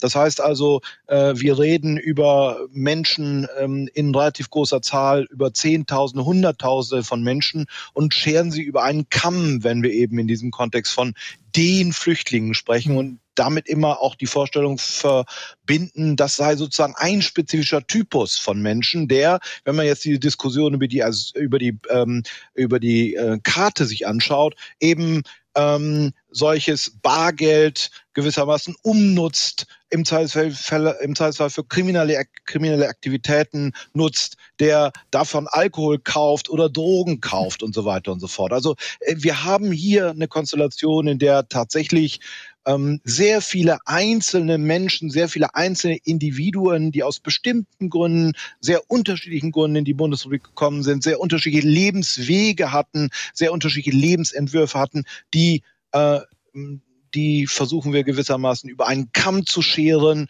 und aus ihnen ja ein Stück weit, so muss man ja tatsächlich diese Diskussion über die Bezahlkarte einordnen, als kriminell und als wenig handlungsfähig, weil sie in vielerlei Hinsicht dazu neigen, eben Geld für üble Zwecke auszugeben. Mhm. Walid Sarif aus Buchholz ist am Telefon. Schönen guten Abend, Herr Sarif. Schönen guten Abend in die Runde. Wie nehmen Sie die Debatte über die Bezahlkarte wahr? Äh, also ich würde gerne mich zu dem zweiten Themenkomplex, was Sie ausgeführt haben, also insgesamt zum Thema äh, Migration äh, äußern. Und ich würde gerne ein etwas größeres Bild zeichnen. Also ich bin der Meinung, nach den letzten Debatten und auch Kontroversen auf allen Ebenen, die wir geführt haben, Teil mit Emotionen, Teil mit Halbwahrheiten, Teil aber auch mit, mit äh, sage ich mal, sehr bitteren Wahrheiten. Man sollte sich mal zusammensetzen oder die Gesellschaft mal die letzten 30 Jahre, 40 Jahre gründlich gründlich äh, abarbeiten und auch mal ein Fazit ziehen. Ist wirklich Migration insgesamt von äh, Erfolg gekrönt gewesen? Haben wir als äh, Gesellschaft materiellen, immateriellen äh, Vorteil gehabt? Wie ist das insgesamt das Zusammenleben? Und dann kann man dann zusammen gucken, ob das wirklich für die Zukunft, äh, für die Zukunft welche Lehren gezogen werden. Für mich muss ich ehrlich sagen, ich bin selber ein Migrant. Ich komme aus Afghanistan ursprünglich. Und dieses Land, diese Menschen haben mir das beste Leben ermöglicht, was ich mir je erträumen konnte. Also es geht auch darum, in der Debatte mal Sachlichkeit, aber auch das Wort Dankbarkeit reinzubringen. Und Dankbarkeit heißt ja nicht, ich bin auf einmal hier unterwürfig und ich muss alle meine Identitäten aufgeben, sondern einfach an die Gesellschaft zu sagen, ihr habt was Großartiges die letzten 30 Jahre geleistet. Dieses Land hat was Gewaltiges geleistet und das sollte man erstmal anerkennen bei aller Kritik. Das fehlt mir in der gesamten Debatte. Das ist auf jeden Fall auch noch äh, ein schöner Hinweis, gerade jetzt hier zum Ende der Sendung, wo wir doch auch sehr viel über äh, negative Sachen gesprochen haben, rund um diese Bezahlkarte. Nicht über negative Sachen, äh, die Geflüchtete betreffen. Aber Herr Sarif, vielen lieben Dank auf jeden Fall auch dafür. Ja, Frau Deary, Herr Sarif sagt, mehr Dankbarkeit und 30 Jahre abarbeiten, was hier migrationsmäßig passiert ist. War das ein Erfolg oder nicht? Frau Deary, Sie arbeiten mit Flüchtlingen, sind im Flüchtlingsrat von Niedersachsen. Auch als Juristin beraten Sie ja Mandantinnen und Mandanten. Wie nehmen Sie diese doch ja oft sehr emotionale Debatte wahr? Ja, also wir standen tatsächlich kurz davor, ähm, dass das Asylbewerberleistungsgesetz abgeschafft wird. Ähm, es gab große Tendenzen zu sagen, es ist ein Sondergesetz, wir brauchen es nicht, wir können einfach, hat bei den Ukrainern auch geklappt, alle ins Hartz IV überführen und ähm, hätten wahrscheinlich das Thema heute nicht. Hätten wir die Bezahlkarte geräuschlos eingeführt, ähm, hätte es wahrscheinlich auch gar keinen interessiert, wie ähm, Ausländer eigentlich an ihr Geld kommen. Ja, oder es eben auf die Digitalisierung bezogen, so wie Herr Oltmar es ja auch schon ausgeführt hat. Ne? Mhm. Genau, das wäre wär wahrscheinlich äh, am einfachsten gewesen. Aber ich denke auch, die, ähm, es wiederholt sich halt viel. Ne? Also ich habe es vorhin schon angesprochen, wir hatten vorher die Gutscheine, es gab sehr kleines Taschengeld, dann kam das Bundesverfassungsgericht, hat gesagt, so geht es nicht, hat gesagt, auch 48 Monate Wartezeit ist zu hoch, jetzt sind es 36 seit heute. Also ich habe große Bedenken, ob wir nicht, äh, die, ob die Geschichte sich nicht wiederholt und sich mal ein zurücklehnen, so wie Herr Scharif das vorhin an, andeutete und sich das Ganze noch nochmal angucken, was hat es, also warum haben wir denn die Gutscheine abgeschafft? Und vielleicht war das ja auch eine gute Idee. Und äh, vielleicht ist es nämlich nicht so, dass irgendwie alle ähm, ähm, äh, über Sozialleistungen reden müssen, sondern halt einfach auch sehen müssen, was, ähm, was wir denn an tollen Menschen begleiten können im Flüchtlingsrat, vor allen Dingen, die halt ähm, sich äh, hier eine tolle Zukunft aufgebaut haben, von dem wir alle heute noch äh, äh, viel mitnehmen. Hm. Herr Abaci, hat es Sie als Politiker, aber auch als Mensch mit Einwanderungsgeschichte, Sie sind ja selbst in der Türkei äh, geboren worden, auch irgendwie erschrocken, wie im Zusammenhang mit der Bezahlkarte über Menschen gesprochen wird, die hier zu uns fliehen? Ja, auf jeden Fall. Äh, vor allem das Narrativ, dass es auch negativ darüber diskutiert wird, das äh, stört mich und das hat mich auch ganz ehrlich gesagt auch betroffen gemacht. Nochmal zum Thema Narrativ. Narrativ der hamburgischen Karte war in der Tat oder ist die Leistung digitalisieren und schneller zu ermöglichen. Aber durch diese bundesweite Debatte ist diese Karte bis in den anderen Licht gerückt worden mhm. und das bedauere ich sehr. Ähm, aber nochmal zum Thema, was Herr Scharif gesagt hat. Mh, wenn wir die Migration in diese Stadt nicht hätten, dann wäre Hamburg nicht zwei Millionen Stadt, sondern vielleicht 1,2. Dann wären wir nicht so viele Schulen haben, nicht so viele Schüler haben, nur die Hälfte. Oder gehen Sie mal einfach durch die Straßen, gehen Sie mal in die Krankenhäuser, gehen Sie in anderen Bereichen. Ohne Migration würde dieser Laden auch nicht funktionieren. Und insofern Migration als Sozialfall, als soziales Thema nur zu diskutieren, ist eine falsche Diskussion. Aber genauso auch müsste man ehrlich auch darüber diskutieren, dass auch eine Gesellschaft nicht unbegrenzte Möglichkeiten hat. Und deshalb ist es Ordnung und Steuerung auch in der Migrationspolitik ein wichtiges Thema, um damit auch das Akzeptanz in der Gesamtbevölkerung nicht aufs Spiel zu setzen. Und ich glaube, wir haben jetzt in den anderthalb Stunden hier in unserer Redezeit auf NDR Info eins gelernt zum Thema Bezahlkarte. Es ist ein kleiner Punkt, so fasse ich das jetzt mal zusammen hier. Von meinen drei Experten wurde ich immer wieder darauf hingewiesen. Nichtsdestotrotz ähm, wird es nicht besonders viel ändern. Es wurde viel hinein diskutiert. Steuerung, ein Element. Schleuserkriminalität haben wir drüber gesprochen. Aber all das wird sich wahrscheinlich mit der Bezahlkarte erstmal nicht ändern. Das ist heute unser Thema hier in der Redezeit gewesen. Auch morgen gibt es wieder eine Redezeit. Dann Achtung schon um 19.03 Uhr denn es ist auch mal wieder Zeit für Fußball hier bei uns im Programm. Deshalb 19.03 Uhr morgen die Redezeit. Dabei geht es ums Kiffen, ums harmlose Kiffen oder riskante Drogenpolitik. Welche Folgen hat die Cannabis-Legalisierung, Teillegalisierung, wie sie ja nun dann beschlossen wurde? Sie können uns dazu auch gerne jetzt schon schreiben, ndr.de-redezeit. Ich bin Janine Albrecht. Ich wünsche mich, ich wünsche mich, ich freue mich auf äh, weitere schöne Diskussionen mit Ihnen und wünsche Ihnen jetzt noch einen schönen Abend. Hier bei uns geht es jetzt weiter mit der ARD Infonacht. Und mein Kollege Marius Zekri, der übernimmt hier gleich das Mikrofon. Ich wünsche Ihnen noch einen schönen Abend. Tschüss.